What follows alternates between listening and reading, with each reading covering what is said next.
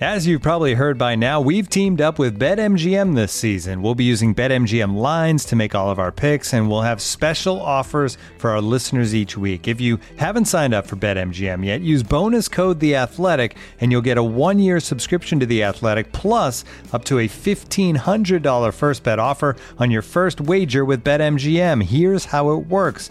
Download the BetMGM app and sign up using bonus code The Athletic. Make your first deposit of at least $10. Place your first bet on any game and claim your voucher for a one-year subscription to The Athletic. See BetMGM.com for terms. U.S. promotional offers not available in D.C., Mississippi, New York, Nevada, Ontario, or Puerto Rico. Gambling problem? Call 1-800-GAMBLER. Available in the U.S. Call 877-8-HOPE-NY or text HOPE-NY 467-369 in New York. Call 1-800-NEXT-STEP in Arizona. 1-800-327-5050 in Massachusetts. 1-800-BETS-OFF in Iowa. 1-800-270-7117 for confidential help in Michigan. 1-800-981-0023 in Puerto Rico. First bet offer for new customers only in partnership with Kansas Crossing Casino and Hotel. Don't forget, if you haven't signed up for BetMGM yet, use bonus code The Athletic, and you'll get a one-year subscription to The Athletic, plus up to a fifteen hundred dollar first bet offer on your first wager.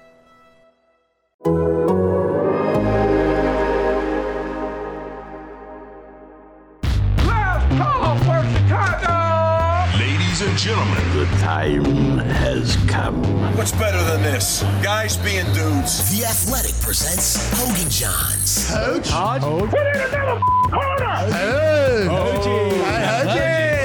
From CHGO, it's Adam Hoge. And from The Athletic, it's Adam Jahns. It's one of the craziest games that I've covered live. that crazy for me. I feel like uh, how many times a season do we say that? yeah, but this one, like, I know. in the red zone. I'm, I'm not happens in the disputing what you're zone? saying. I'm just like, how does this franchise keep doing that? Anyway, uh, who cares? Here they are, the Adams, Hoge and Jahns. What's up? Welcome in, Hoge and Jahns with you as we are already into week 10. Three and six Bears with a winnable opportunity. Johnsy, they're they're favored this week. We're not used to that. First time, long time. I think they were favored against Washington. time. They were favored against Washington. Yeah. Not by much, though. No, I think it was like one and a half or something. Yes, yes. Oh, I think we had it as a pickup. maybe by the end of it. I think it opened as them being favored, though. Regardless, this doesn't happen much. Probably the Texans, too. So, probably the third time this season the Bears have been favored going into game day. They are a three point favorite against the Detroit Lions. As we The say on this are the podcast. Lions. No, we don't say that. We say the Lions are the Lions. We don't go Detroit. Lions. No, that's what I was about to say. The Lions are the Lions. You Lions you actually Lions. finished my sentence there. But Well, then you what- but then you do. ruined it. That is synergy. Well, it was until you ruined it. Fine, whatever. Uh, Johns and I are kind of grumpy at each other this week. There's a lot on the line. Okay, if we're if we're just being honest, our alma maters are playing in the quarterfinals, the IHSA state playoff, six A, and uh, I don't like him right now. So that's that's no, basically no, yeah. no, not at all. You could take your Wolfpack triple option and keep it. I actually agree with you on that one. That's not my. they run it well though. They do. It's pain in the ass to stop when you. more- if you're yes, it's, it's the St. Ignatius Wolfpack versus Notre Dame Don six A quarterfinals, and Adam Hoge's team runs the triple option quite well. All right. First of all, it's not my team. You- I you coach at. Carmel Catholic. All right. Let that be very clear. And um, you know, I but I still do obviously pay attention to what my alma mater's doing. Again, I said this before. They didn't have a football team when I was there. That's So true. this is just like weird to me that now I drive down Roosevelt past the school at St. Ignatius and there's a football field like a they they built the stadium. It's not really a stadium. It's the track and everything was still there. But they put in the turf when I was a senior. They started the program when I was a senior, but it was for freshmen only. They built it up. Um, now it's, it's pretty pretty incredible what they're what they're doing there. Um, eh, but like the facilities and all this stuff, Jahns. When I was there, man, those are those were legitimately high rises, like projects. Um, and now it's just like this massive athletic thing. Their basketball team's amazing. So Notre Dame wasn't really a rivalry though for us when I was there. We weren't in the same conference. No, no. Well, that's when they joined the two Catholic school divisions into into one. Yeah. That's why you have St. Ignatius and Notre Dame. Well, they still haven't played each other. They played in the in the quarterfinals. I want to say like five years ago, five or six years ago. Notre Dame won like fourteen to seven, but that was at Notre Dame. This one is at Ignatius, Wait behind your school. I thought last year was Ignatius' first playoff win. No, no, And, they've like- won some. No, they're they beat Mount Carmel for the first time like ever. That was the big one. Yeah, I still thought there was something last year though with the, when they won their playoff game. But I'll trust you on that one. You you probably would definitely know more than me. But uh, shout out to Matt Miller, the head coach at Ignatius, doing a great job, and um, should be a fun game Saturday. If I was in town, I would go with you. Are you I am- going? I am going. It's gonna be cold, but I'm going. Have you been to a game there? I've been to weddings there. Oh yeah, it's the same. It's a wedding venue too. Same. I was in a wedding there. Um, it's so weird when they're they're holding wedding receptions in your cafeteria. Yeah. Well, it's But a nice that's- cafeteria. It's a nice cafeteria. Um, this it's a cool venue though for football because like the, the Sears Tower is like right there, and it's a cool it's a cool setting. So you'll enjoy it. you want to Until make the, our picks later? Our bet until the final score. Oh. yeah. What, what yeah, we we'll do that. We'll Oh, do yeah, that we'll do later. Okay. Yeah.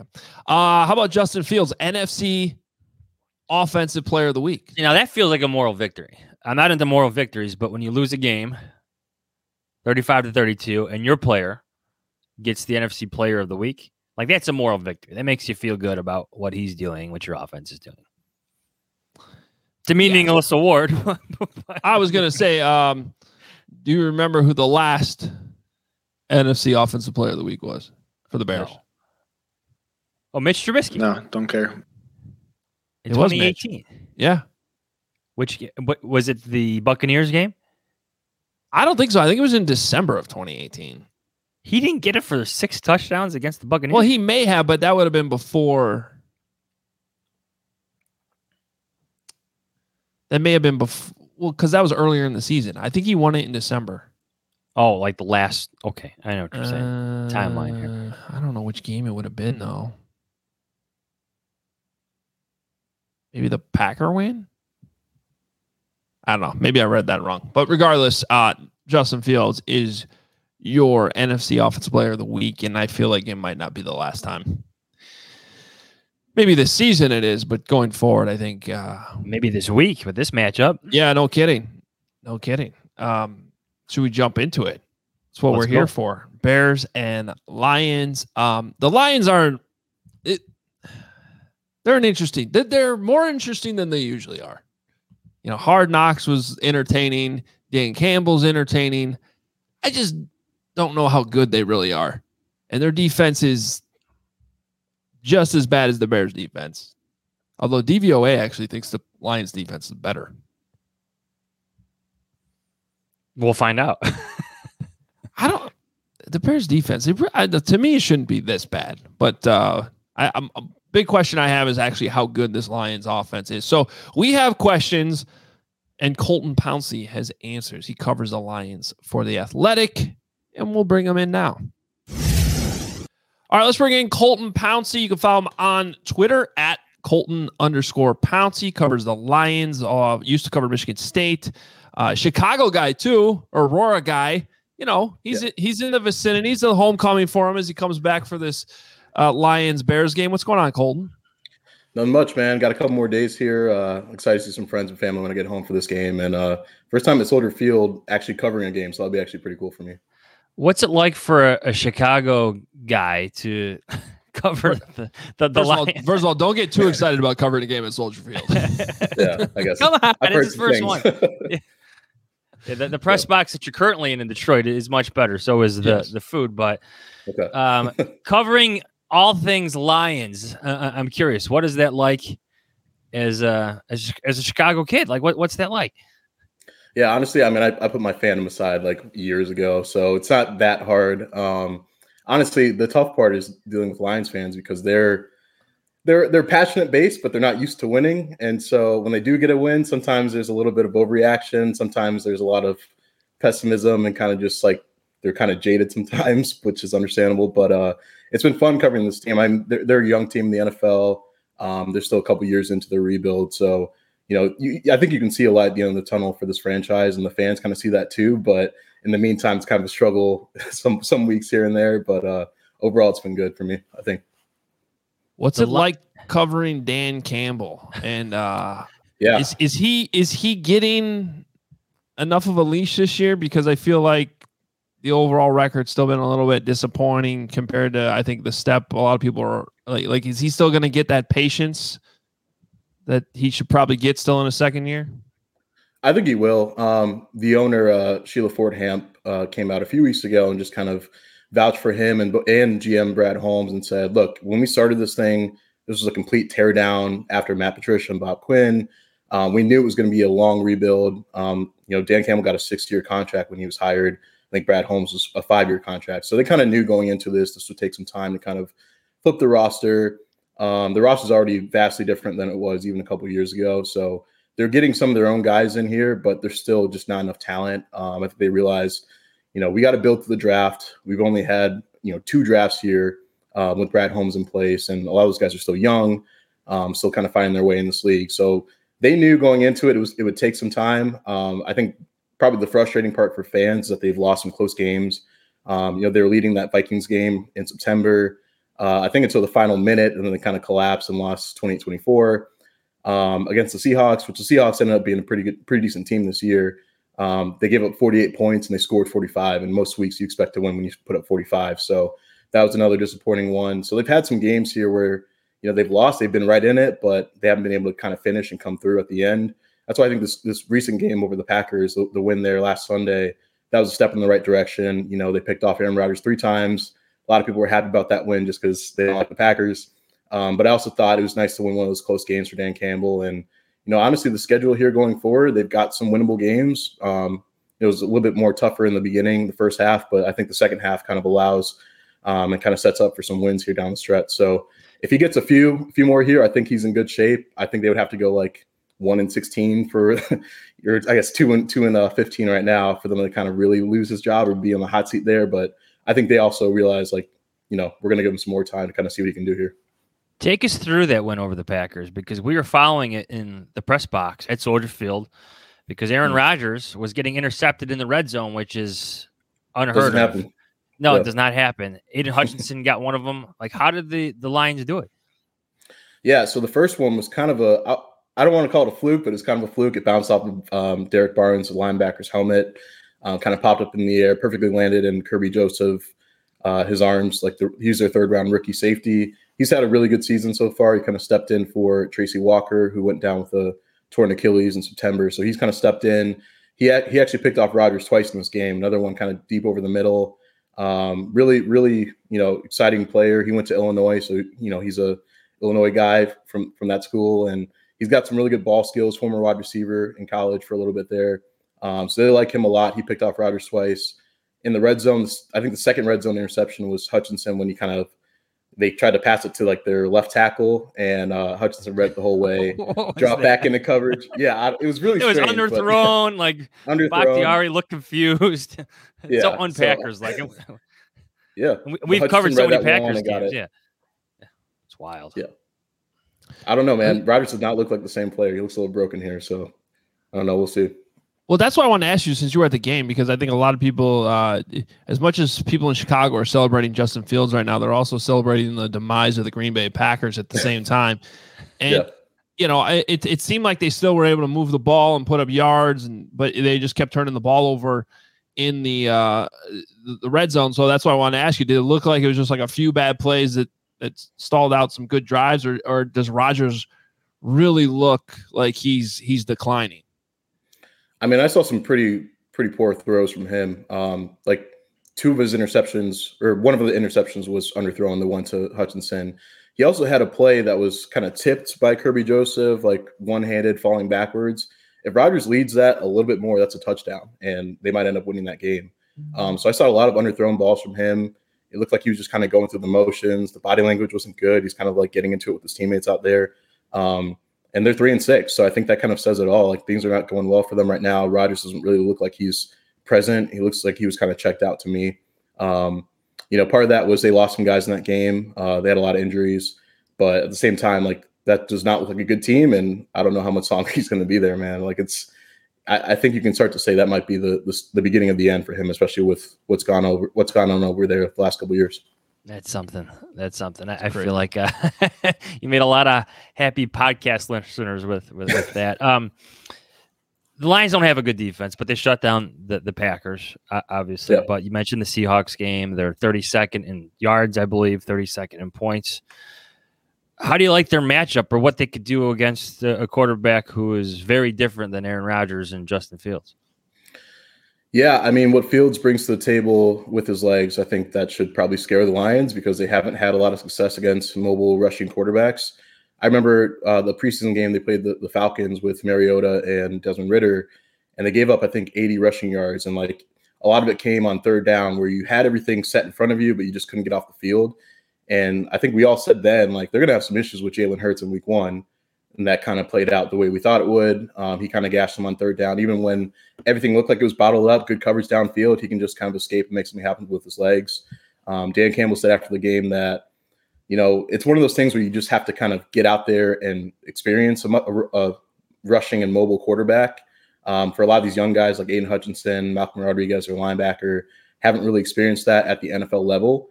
Um, so he said then that we'll be you know ready for it next time we face a guy like that. And I think the, next, the you know the closest thing that they're going to see to Jalen Hurts is Justin Fields, and you know I'm not really sure that that's you know improved a lot in the last you know however many weeks. Like I think that's still going to be an issue for them, and the fact that he had 178 rushing yards, like I was in the press box watching that in the Lions game, um, like sitting next to Nick Baumgardner, and I was like, yeah, he's going to gash him next week. so uh, I, I, really don't know if they're going to have an answer for his legs. It seems like they're kind of using him on some more design runs versus just yeah. letting him scramble, which is good because you got to you know make the most of his legs there. But um, honestly, like I think that could be a tough matchup for the Lions. Just the, the threat that he has, even if you have things bottled up, even if you like your coverage on the outside, he can just erase everything you've done on the field. So that'll be a tough one.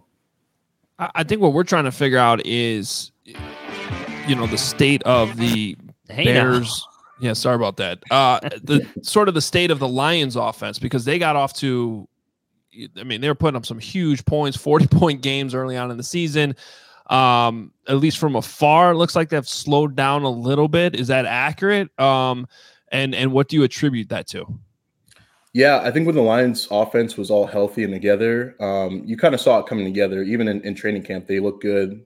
Part of us, part you know, part of the conversation for us is: Are they actually a good offense, or are they just playing against a really bad defense in training camp? Like we didn't really know going into the season, but they kind of proved it the first couple weeks there. And then things fell apart because of injuries. You know, D'Andre Swift missed three games.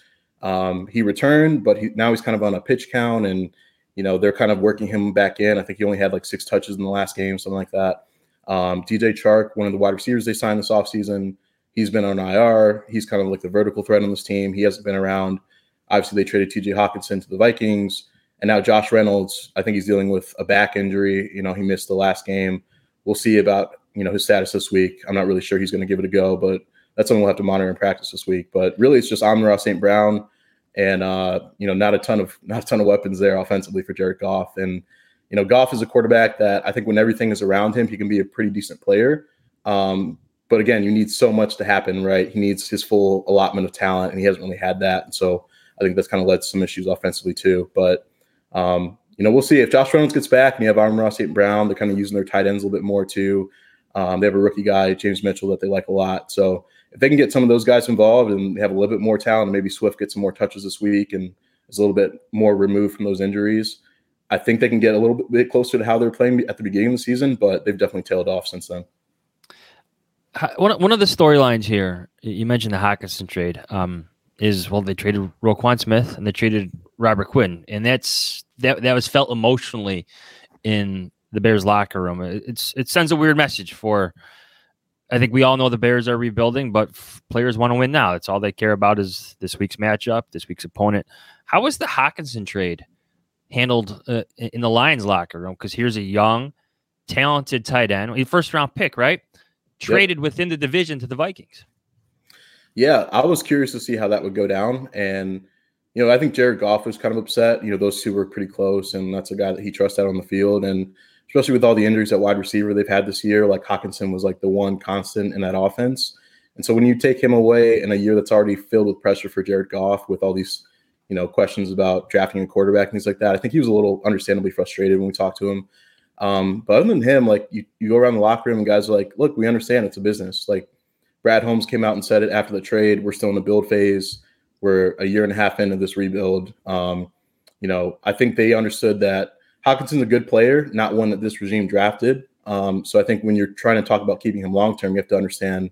Um, I think they didn't, you know, his run blocking is average at best, um, maybe a little bit below average. Um, and he, you know, he can kind of disappear in games at times. So if you're going to pay a tight end big money, which is what he's going to command in an open market, you have to make sure that he's one of those guys. And I, I think he's a step below, you know, the Kelces, um, you know, the Kittles of the world. And so I don't think they're in a position right now just where they're rebuilding to kind of pay a tight end like that. That's kind of a luxury for them right now. So they were able to get some picks. It was more of a pick swap. They moved up a little bit there. Um, so I think it was a good trade for both teams. Like the Vikings going to use him. I think he had like nine catches for 70 something yards in his debut with them. So I thought it was a good trade for both both teams, but the Lions understand it's a business. They're still rebuilding. So I don't think there were a ton of hard feelings about how it went down. What's the uh what's the ledger on the Vikings like Lions trades now? Because they they uh they also pulled off the draft day trades too. Yeah, and I, I had some fans saying, "Oh, why would you trade Hockenson to a division rival?" I'm like, I mean, if you don't trade with the Vikings a few months earlier, you don't get Jameson Williams. So like, I, I don't really think that that's a thing that teams should be thinking about unless it's like a franchise quarterback. Like you don't want to trade Aaron Rodgers to the Lions or something. You know, like that's probably not going to happen. But um, these little trades in the division, I don't really see as a big deal. Like TJ Hockenson, he's got till the end of 2023 with his current contract, and then he could walk as a free agent. You know, who knows what happens there? He doesn't have to stay in Minnesota long term. So you have a chance to make a trade and, and kind of improve your roster and your future, get some assets. I think you got to do it more often than not. One more before we ask you for your pick. Their first rounder this year, Aidan Hutchinson. We just talked about him with the interception on Aaron Rodgers. What are the Bears? What should they be concerned about when he takes the field on Sunday? Yeah, you know, the thing with Hutchinson, he's been a little inconsistent. Like all the sacks have kind of come in, in bunches there. He had three against the Commanders in week two. Um, he had one and a half a few weeks later. So he's got four and a half on the season. That's kind of where they all came from. Um, but I do like how they're using Hutchinson a little bit more re- of late. Um, before they were kind of having him, you know, down in three point stance. Now he's kind of in a two point stance, stand up edge, which is what he did in college. So when he's rushing off the edge, stand up, he said that helps his vision. He can see everything a little bit more, helps him like see the entire field versus just, you know, a tackle in his face. Um, so I think that is just something that the Lions have done on their end to kind of get the most out of him. Um, I think that helped him on the on the interception where he was able to kind of stand up and read that one. So that's something I would look for with him. I think he's still kind of coming along as a pass rusher and you know developing his his rush package and things like that. But um, you know, I'm not sure. Like, it seems like the Bears' offensive line is still kind of shaky in pass protection. Um, I'm not really sure the Lions can generate a ton of pressure. Like the Aaron Glenn likes to blitz a lot. I think they have one of the highest blitz rates in the league, but they're not always getting home with sacks and things like that. So um, maybe that's a bit of a wash mashup, but um, Aaron Aidan Hutchinson's going to have his opportunities, I think, against against his Bears offensive line. So who are you going with in this game? Ooh, that's a tough one because Dan Campbell has yet to win a road game uh, a year and a half in his career, wow. and wow. I, I, do like the way Justin Fields is playing right now. So I would lean Bears. I, I do think this is gettable for the Lions if some things go right, but I also just don't think D'Andre Swift is healthy enough to get his full workload and some issues offensively, and I just don't think the Lions defense will be able to stop Justin Fields on the ground. So I would go Bears. I don't know if I, I don't even know what the the line is for this game or anything like that, but I don't know. This feels like a 27-21 game. I'll go with that. Okay. Okay. The Bears are favored by three. Okay. Figures the, the old home field advantage yeah. spread. Yeah. There you go. Makes sense. All right, Colton, we appreciate the insight. Really good stuff. Uh, and our listeners, you should be following him on Twitter at Colton underscore Pouncy this weekend for uh, everything on the Lions side of things. Thanks, man. Appreciate it. Yeah. Thanks for having me, guys. See you All Sunday. Right. Looking for an assist with your credit card, but can't get a hold of anyone? Luckily, with 24 7 US based live customer service from Discover, everyone has the option to talk to a real person anytime, day or night. Yep, you heard that right You can talk to a real human in customer service at any time. Sounds like a real game changer if you ask us. Make the right call and get the service you deserve with Discover. Limitations apply. See terms at discover.com/slash credit card. When you need mealtime inspiration, it's worth shopping Kroger, where you'll find over 30,000 mouthwatering choices that excite your inner foodie. And no matter what tasty choice you make, you'll enjoy our everyday low prices, plus extra ways to save, like digital coupons worth over $600 each week. You can also save up to $1 off per gallon at the pump with fuel points. More savings and more inspiring flavors make shopping Kroger worth it every time. Kroger, fresh for everyone. Fuel restrictions apply. When you're hiring for your small business, you want to find quality professionals that are right for the role. That's why you have to check out LinkedIn Jobs. LinkedIn Jobs is the tools to help find the right professionals for your team faster and for free. Because when you're looking for a job, Hoge and Jahns fans, you want the best experience possible. No questions left to answer and sketchy websites to navigate around. LinkedIn isn't just a job board. LinkedIn helps you hire professionals you can't find anywhere else, even those who aren't actively searching for a new job but might be open to the perfect role. In a given month, over 70% of LinkedIn users don't visit other leading job sites. So if you're not looking on LinkedIn, you're looking in the wrong place. On LinkedIn, 86% of small businesses get a qualified candidate within 24 hours. Hire professionals like a professional on LinkedIn. And over 2.5 million small businesses use LinkedIn for hiring. Post your job for free at linkedin.com slash Adam. That's linkedin.com slash Adam to post your job for free. Terms and conditions apply. All right, thanks to Colton for that great insight on the Lions. And again, make sure you're following his work uh, next few days leading up to the game and also on Sunday, obviously, for the Detroit side of things. Should we get in our three big questions, Jahns? Sure, let's go. Number one, how different will Chase Claypool's role in the Bears offense look this week as opposed to his first game? Well, I was actually surprised at how many different things he did last week. But he still played less than half the offensive snaps. What they were on the field for 74 and he was in the 20s, something like that. So that's what I was going to say. I don't know if it'll look different. I just think it'll be more of him. Does that make sense? More more playing time. Yeah, I mean, because they already used they used them on goes, they used them on end arounds. Um, you know, so they, he they tried to bubble to him. You know, they did a few different things with him. Yeah, yeah, they did some good things. They um so he talked in the locker room yesterday. Today is Thursday. He talked in the locker room on Wednesday. And he it, it was interesting. He was on the field for some plays that he shouldn't have been in. So if you saw him being corrected in terms of where his place is supposed to be, that's because he had no idea where his place was supposed to be because and he admitted it. Um, I forget which receiver he said got banged up a little bit, but he was sent in or he was he just ran onto the field. Guy wants to play, and he didn't know what he was supposed to do, and he he laughed about it. He goes, "I had no idea what the heck I was supposed to do," and those players were yelling at me. But now he knows. Justin Fields yesterday said, "This is Wednesday." That Chase just learned our second cadence. So, so, that's how many new things are being thrown at Chase Claypool. It sounds so easy. Throw in this big receiver throwing the ball, but there is so much more to it. I think you're going to see a different comfort level, even just in terms of his relaxation. Not feeling so hectic or like I got to do everything all at once because now it's the second week. The whirlwind week that he had last week is is now behind him. Yeah, I don't really excuse drops for wide receivers, but you kind of understand why that one that went right through his head hands. There's a lot going on there for Yeah. him in a whirlwind week, and not surprising to hear him sort of admit that he didn't really know what was going on because, you know, it, it it's actually harder for them to just understand where they're supposed to line up than rather once they know what route to run. I mean, these guys are NFL wide receivers; they can figure that part out Yeah, yeah. Right? It's more so of like in the offense, where do I line up? What motion am I supposed to do? That's why I was actually surprised they had him in motion a few times. Like that, that actually impressed me.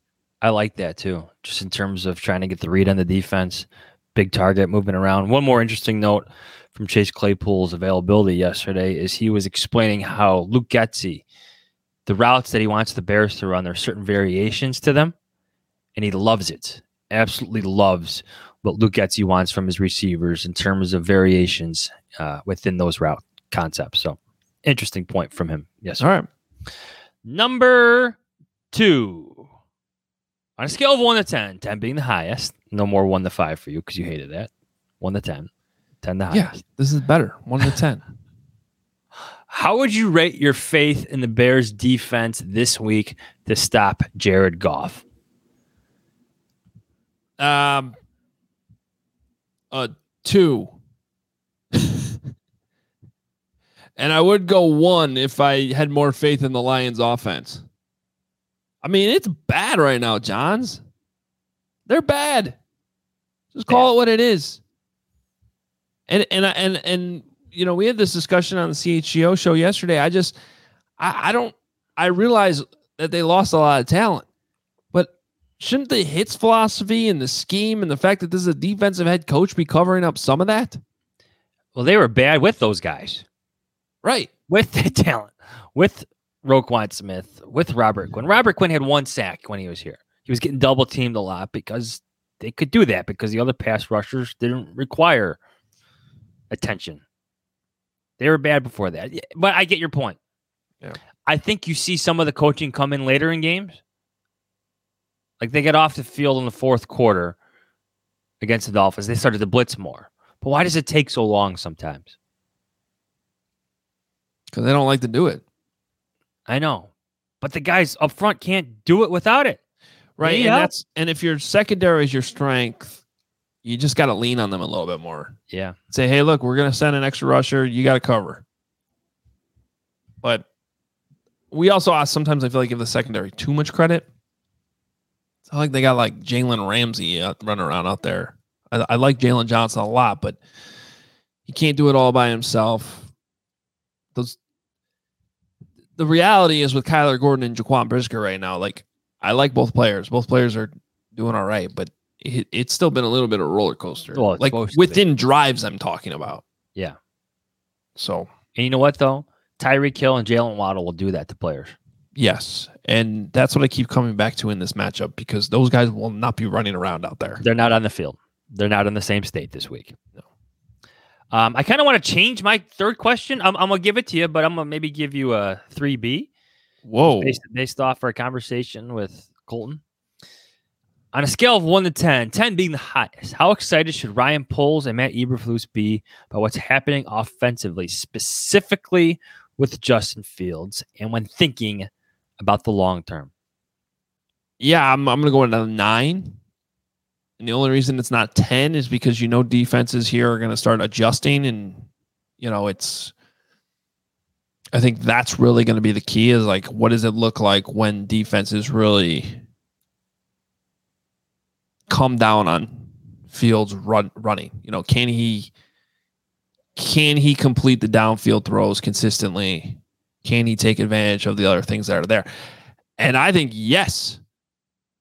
I think the answer to that question is yes, but you're still going to have to see it coming up here. And I don't know if it's going to be this week, but in future weeks. So that's the only reason why I don't go 10, but I think you should be very, very excited. Matt Eberflus had an interesting answer yesterday. That it was about the man coverage that the Bears are seeing in Justin Fields' success against that man coverage, and he basically indicated, suggested that the reason they're seeing so much of it now is because of Justin Fields, the runner.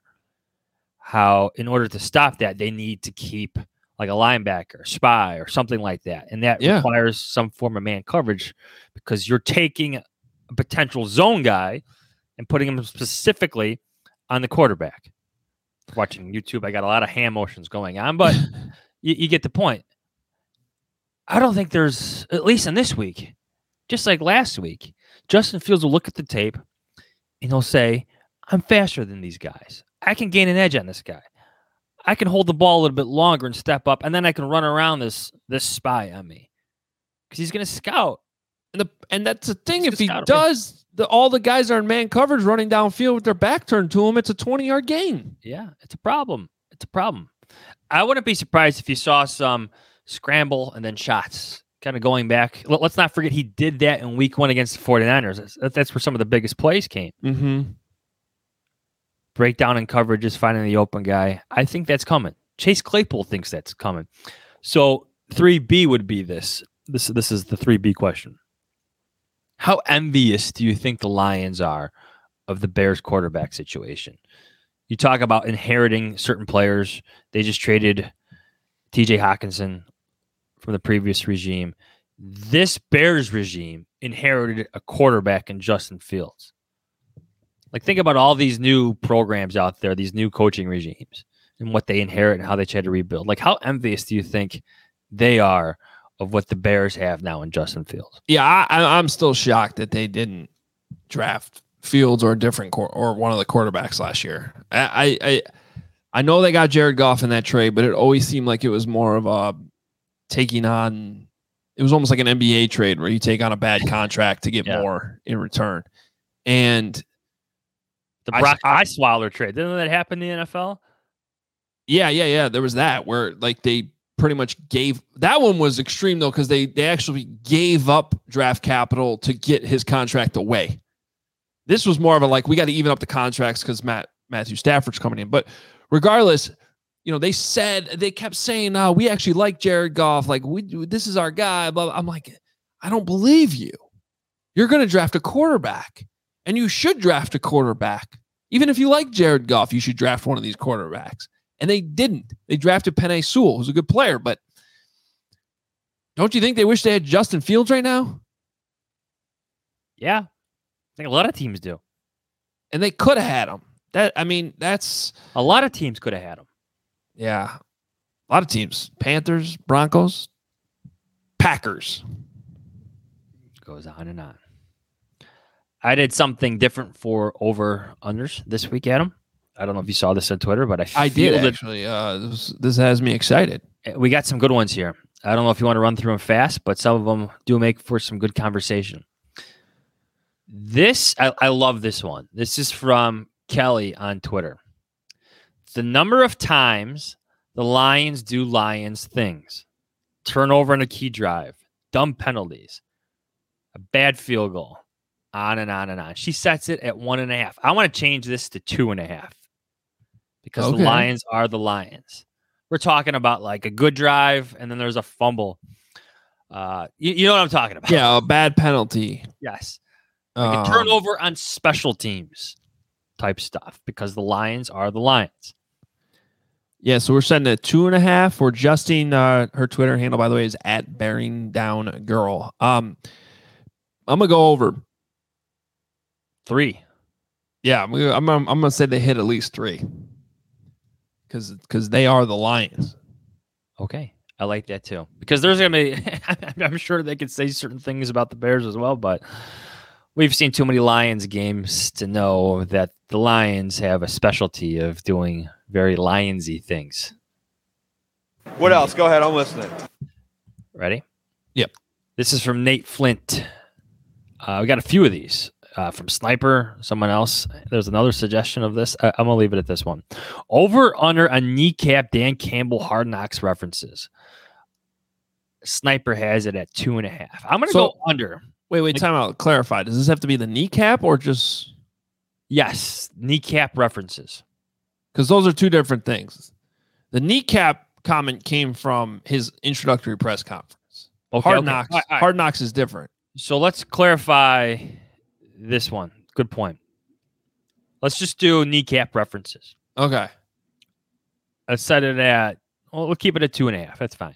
Yeah, I'll take the under. I'm going to go under because you might I've- get one or two. I think we've already passed the kneecap thing. No, you'll get one. You'll get like one where there's like a low tackle and someone will make, like, there, of course, there's going to be a joke about it. It's too easy. I, has anyone actually tried to bite a kneecap yet? Like, one of the Twitter suggestions was actually, you know, bitten kneecaps, but right. it's kind of hard to do that with the helmet. Well, and they have knee pads. I'm just, but I wouldn't put it past the Lions for literally trying to chew through one of those pads and go. And then that would double up because that would also count as the oh, as one of the Lions things to do. Yes. You know. Yes.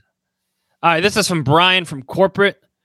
Sort of leaving out the the Twitter handles here, but Brian from corporate knows who he is. The over under on the use of This is, was this a character in Office in the Office? like, yes, yes. hey, uh, Brian from corporate with your over unders for today. on line two. Brian from corporate on line two. Electrifying electric references using those words like that's an electric run or that's Justin Fields is electrifying when describing what he does. Okay. Um, two and a half. I'm gonna go under as well. I think you maybe get one or two of those. Yeah, I'll say under. Same thing. I think there'll be other adjectives that can be used though, because I think there'll be over two. I think there'll be over two and a half plays that are electric, but they'll find other ways to describe them. I like that one though. I'm gonna say one. Yeah, get one of those. All right. Speaking of that, from Sam Burns, over under on Justin Fields rushing yards, 60 and a half. It's a good number. Is this the actual number? Oh, is it? Let me let me see if I can find that real quick. Um, because we've been having this discussion, you know, essentially how how high does this number have to go for you to bet the under, right? Um blah, blah, blah. the official number, at least according to DraftKings, is over 58 and a half. The over under is 58 and a half. So pretty close to 60, 60 and a half there. So Last the- week, this number was at 49 and a half. Went way over. Do you know what he's averaging over the past six games? I have this number. Uh, is it? I'm going to say it's over 58 and a half. Yes, it is 65.8 yards per game. And that includes pre mini bye week games because everyone knows some adjustments were made where more design Yeah. runs came after that. So, Wait, that's so that's his average on the whole season? no, over the past six games. Oh, okay. Okay. I mean, I think the smart play is to take the over until it's proven wrong, especially in this matchup. Yes. And by the way, the juice on the over is a lot. It's minus 135. If you take the under, it's plus 105. So, I mean, they're telling you it's probably going to go over. Okay. I thought I had one more. I thought I had one more stat for you. Anyway, one more, two Okay. more from Thomas Geyer. Over under and pancake blocks from Teven Jenkins. One and a half. I'm going over. He gives you at least two two per game. Yeah, I think it's, this is an over too. Braxton Jones had one the other day. His Yeah, was more of like a. Well, your notes here say swimming, but Braxton kind of did like a surf. He was like this after he he jumped on him. Like the paddleboard.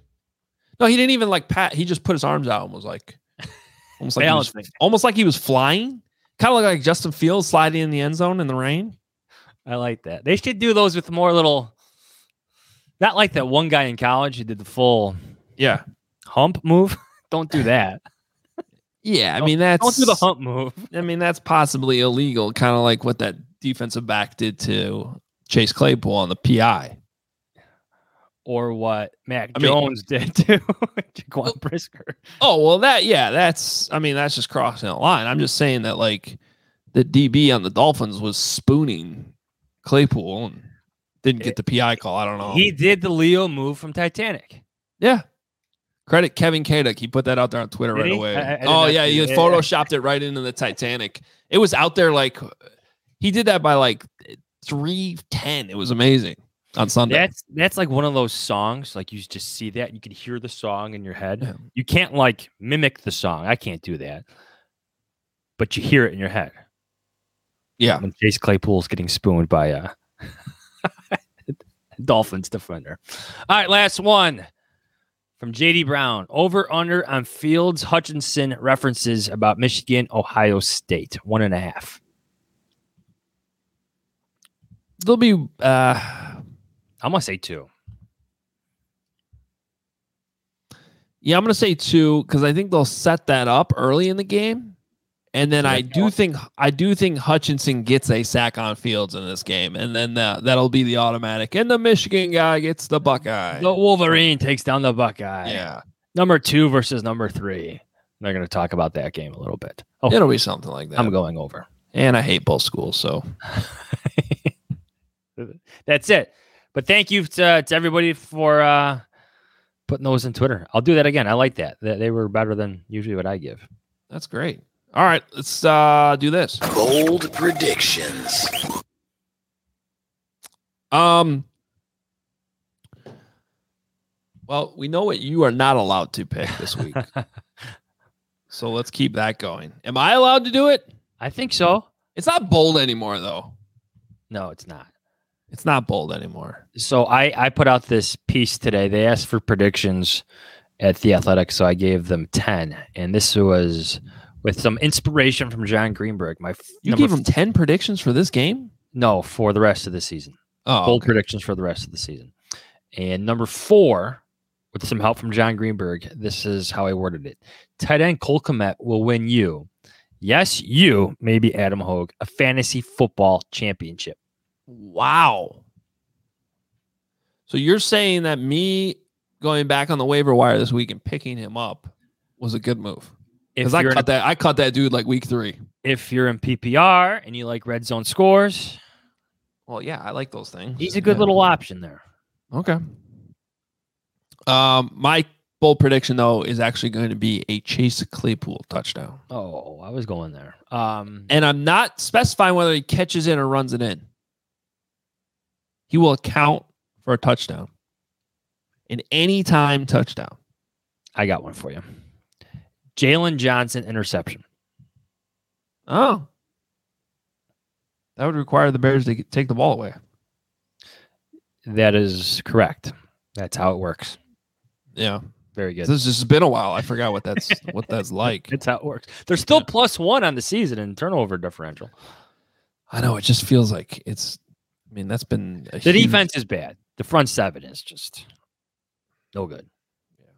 All right. Um, as we get to our picks, you missed a hot week of action last week, Jahns. I went five, zero, and one Wow, you're closing in on me. in picks. You are not here. You did give us your Bears pick, and you were correct. So you went one and zero.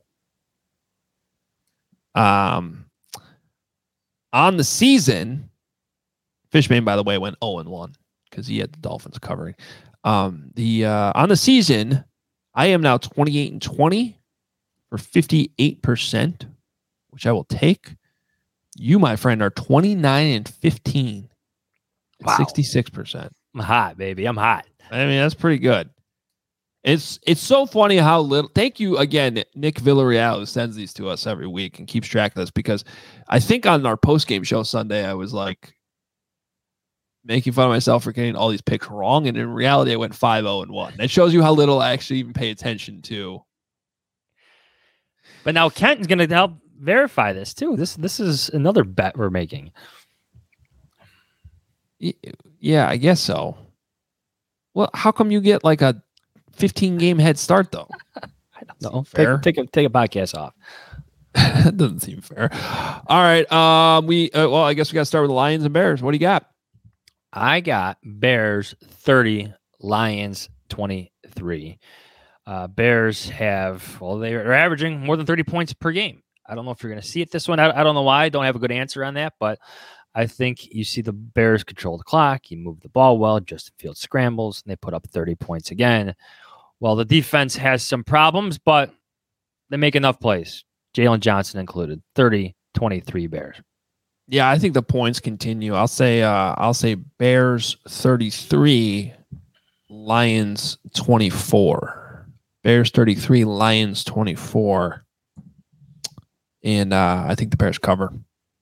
Yep. I also think it's a game that the Bears are kind of in control of the whole time. I I wouldn't be surprised if you saw a Patriots like performance from the Bears. I'll say Yeah. that, Okay. where they just physically dominate the Lions. Roquan was pretty good in that game though. I know, I know. I don't think Jack Sanborn was bad, or at least not too bad against the, the Dolphins. Sanborn season, baby.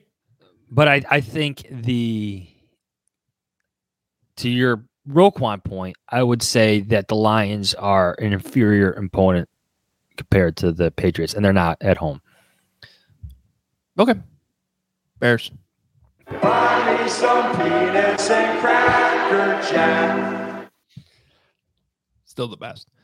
Okay, uh I love that he like recognized it at some point too. That's, Yeah, I, I always want to give Matt credit, Matt, Matt, Matt, Matt Nagy, Matt Nagy credit for acknowledging his penis singing. Yes, This is his penis singing. That's one way to put it. That's not cliche talk. That's real talk. That is real talk. I respect that. I do. Okay. Penis singing. Uh Sunday morning, if you wake up bright and early, uh NFL Network, 8:30 a.m. kickoff in the central time zone. The Seattle Seahawks are playing the Tampa Bay Buccaneers in Munich, Germany. Kind of a cool matchup as the NFL continues to spread uh, beyond just the UK with other international games. This is a 7:30 kickoff for me, Jahns. I'm going to be in Colorado, Really early. and um, sure, why not? I look forward to the day that we're covering a game in Spain, my friend. Yeah. So, um, I, I should give these guys a shout out. Antonio Contreras is the one that got the tickets and the uh, tailgate package last week. They do. Did I already mention this? They do a podcast for Spanish speaking listeners. Yes. Um, which is really cool because there's a lot of Spanish speaking Bears fans obviously out there. And, uh, you know, Jahns and I don't speak Spanish. Took Spanish in high school. Took that doesn't that doesn't really help you uh, if you want to hear about Bears talking Spanish. So they do. Um, trying to find it. It's like. Uh, anyway, regardless, he was Find it. telling me because he came out to the tailgate and he was telling me because remember the Dolphins are the other team in Spain. So the Bears and the Dolphins are the two teams that you know in the game of Risk that the NFL did, where they like just awarded teams countries. I like that. Um, there was a huge tailgate apparently in Barcelona last week with the Bears and the Dolphins, like an official NFL like event with those two teams playing each other, which makes a lot of sense. And I was like, what a missed opportunity. We could have gone out there for that and done we could have done the show from there. Yeah. CHGO. I would have gone to that part. I would have gone to, the, to, to, to that tailgate. Oh, you you won't come to Roosevelt Michigan, but you yeah, Barcelona, sign me up. I'm in, baby. Sorry, soccer game, kid. Sorry, Oh, son, it's a yeah. I'm going to Spain. That would have been sweet. That would have been awesome. But yes, next What's year, it- let's do it, NFL. Let's uh let's communicate a little bit more, people. I didn't even know that was going on. You know what I mean? You know what else I didn't know was going on? A curling bar opened up right down the street from CHGO yesterday. Team Oh, no. Shuster, the USA gold medalists, were there. Did anybody tell me? No, No. No. I don't know. You're trying to promote something, wouldn't you? Wouldn't you tell the only guy who cares about curling in this entire city? You. I still want to try that one day. We got to go do it. Uh, now it's nearby. Uh, anyway, I'm Yeah, taking I the Se- I'm taking the Seahawks. Me too. I can't believe the Bucks are even favored in this game. They're just a mess right now. They, they, they- they get that win last week against the Rams. They should not have won that game. The Rams are a mess too. This is Geno for real. He kind of seems like he's for real. The dude's completing like 95% of his passes. I'm exaggerating, but it's close to like 70. Yeah. Um, Seahawks. I'm I'm I'm tempted to even lock that up. Oh, lock me up for the Bears, by the way. Oh, You better lock it up. You better lock it up. No, you lock it up. You lock it up. Lock it up. Confidence. Lock it up. yeah, I'll save that, but I do like the Seahawks. All right, uh, next one. That question don't make no sense. Fox noon. Vikings at Bills. Bills are five point favorite. The Josh Allen thing is concerning. Was he hurt? If Josh Allen plays, I'm taking the Bills by a touchdown. I think it's a good game, but the Bills by a touchdown. Anything the Bills could do to keep Kirk Cousins' shirt on. Yeah, that was too much, man. Then you had Adam Schefter taking off his shirt. That was way too much. Too much skin. Just just settle down, Shefty. we don't need to see that. Uh I'm gonna assume here that the Bills are Okay, I- am going to put a quality. If Josh Allen plays, I got the Bills covering. If he doesn't play, I'm taking the Vikings. Okay, I'm going to do the same. So Nick, Yeah, I think that's fair. no, I also think that this would be off the board if there's real concern that Josh Allen wasn't going to play. You start talking about UCLs though in the elbow. Come on now, that's scary. not good. That's not. That's that's uh, it's not great. I think we gotta um come out hard and stay hard. CBS 305 Colts at Raiders. The Raiders are six point favorite. Give me the Raiders. What a disaster Yes. in Indy right now. I just wanted to put I I put this on specifically because it's the Colts. Matt Eberflus came from the Colts, and what a mess! What a mess! I'm taking the Raiders by a touchdown. Jeff Saturday. I get that his speech like fired everybody up yesterday. It's being shared all over social media now. But come on, like come on, come on, like really. They're on their third offensive play caller in three weeks. the backup quarterbacks coach is calling plays. Why isn't Matt Ryan playing? Like, because he got benched. I know he was banged up. It, it, it, it- actually, I don't even care. Matt Ryan or Nick Foles. If I had walked in there this week as the new head coach, I would have said, okay, but uh, Sam Ehlinger, okay, nice guy. Go sit over there now. I'm going to go have an NFL quarterback play this NFL football game now. Well, what are we doing? Well, Jim Irsay wants the kid to play, and and, and Well, and who's say- running the team? Jim Well, Irsay is. yeah, There's it- no way Chris Ballard is hiring Jeff Saturday off television to coach his team. Obviously. I think it's you know for all the praise that Chris Ballard gets, I think the one lesson here: great evaluator, great communicator. At the end of the day, quarterbacks, sorry, GMs have to be judged by their quarterback decisions. Yeah. And at some point, if you're rebuilding a team, you have to draft one. You just do. You can't go from quarterback to quarterback to quarterback. I get that the Andrew Luck decision surprised everyone, but eventually you have to find his replacement. And the best way to do that is through the draft. That's how GMs should be defined. Agreed. And there's obviously some other issues going on there too. So, Yeah. Um, most notably the owner.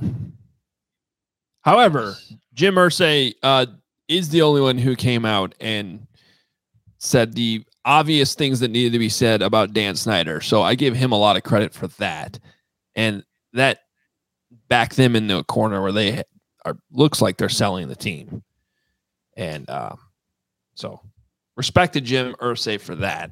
I don't know what that all this other stuff. I just I don't see from a football perspective how that even though the Raiders suck. I mean the Raiders, let's be honest, the Raiders suck. They've been a huge, colossal disappointment. And any other week or any other circumstance, they're not six point favorites here. Yeah. Yeah. But the battle of disappointing teams. This is an this is like, but it's so bad, and I actually want to watch it just to see what happens. Right? What's the quote from Batman? Some men just like to watch the world burn. You're one of those, huh? I guess so. I, I guess so. Oh, I love it. All right, Fox 325, Cowboys at Packers. Look at this. The Green Bay Packers, a five point home dog. I, I don't think I've ever picked a Packers game like this. It's weird. Ever. It's weird It's to weird. see. Uh, I'm going to take the Cowboys I am too. by 10. Wow. Yeah, I am too. They're just I'm not Yeah. sure the free fall is over. I'm not sure. Dude, they're so banged up. Let's see if I can pull up a Packers injury report real quick. In- in- including including Aaron Rodgers. He's on the injury report as well. Rodgers is on there too. I just said that. I was repeating. I was just repeating what you're saying. I was processing what you were saying. Uh, okay, we got David Bakhtiari, knee, did not practice. I'm not going to go through all these guys because there's so many of them. But De'Vondre Campbell, DNP, knee. Mason Crosby's limited with a back. Romeo Doubs, he's not going to play this week. He had that big ankle injury. Surprising it wasn't worse. He's a DNB. Uh, Rasul Douglas, limited. Rashan Gary's knee didn't practice. Elgton Jenkins, knee did not practice. Aaron Jones, limited with an ankle. Allen Lazard, shoulder limited. Rodgers, his poor right thumb. Now, is this going to be like his toe last year? Remember the toe? Come on, please. We, we talked about the toe No, a lot. I, I, I, I, they put the toe on YouTube. That's right. Now, at least with a thumb, you actually throw the ball, so I can buy this one a little bit more. The toe was uh, his tiny, his tiny toe, his poor little toe. Jon Runyan's knee. Preston Smith neck limited. That's not good. Eric Stokes ankle and knee. Sammy Watkins knee. Christian Watson concussion. Although he was actually a full participant, this says, so maybe he's fine. That's a lot of dudes, man. Yeah. Not good. Give me those So- Cowboys. How about them Cowboys? We are strong where we're strong right now, and we need to improve where we need to improve.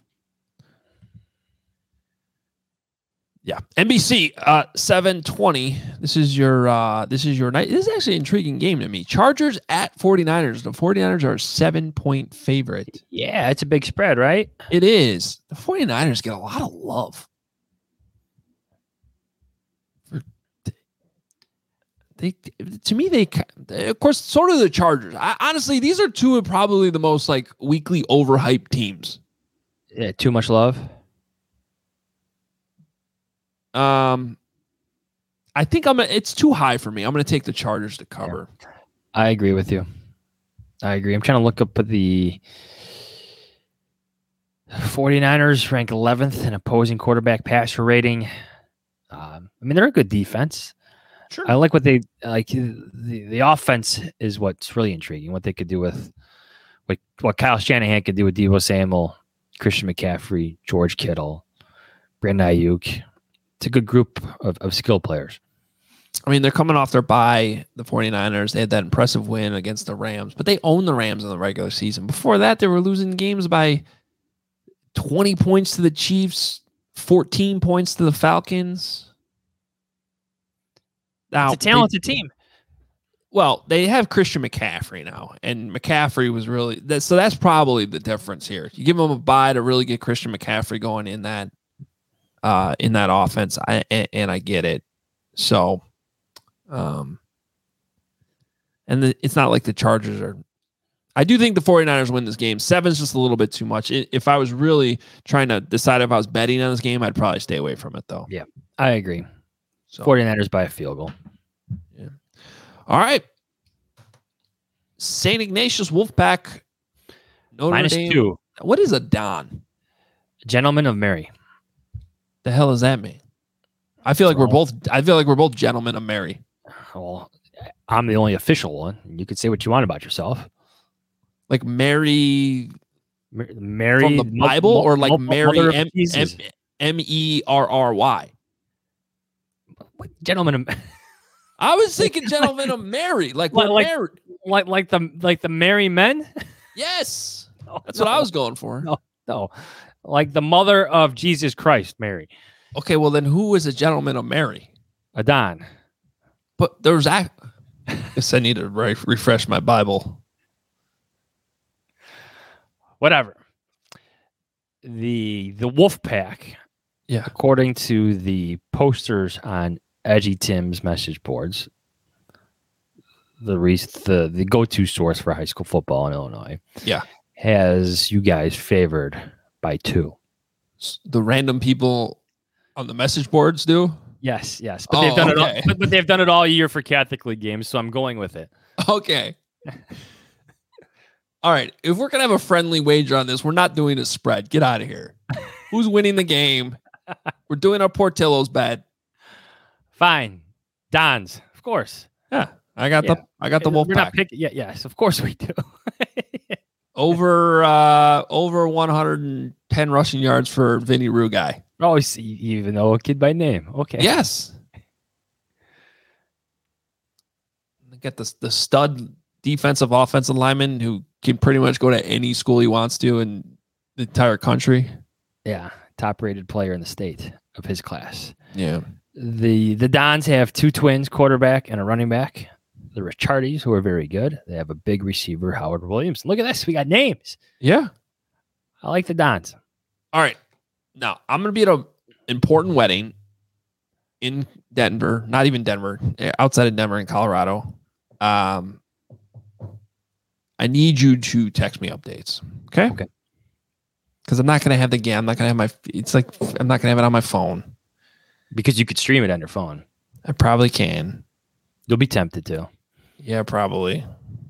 Oh, there's the hour difference though. So three o'clock is actually two o'clock in Denver. Uh, okay. You can see a little bit of it. Yeah, maybe a little bit. All right. Enjoy the game. Let me know. Uh, let me know what's going on. And uh, regardless, it's been a great season for both programs. Yes, it has. It's nice to see Notre Dame back in the playoffs.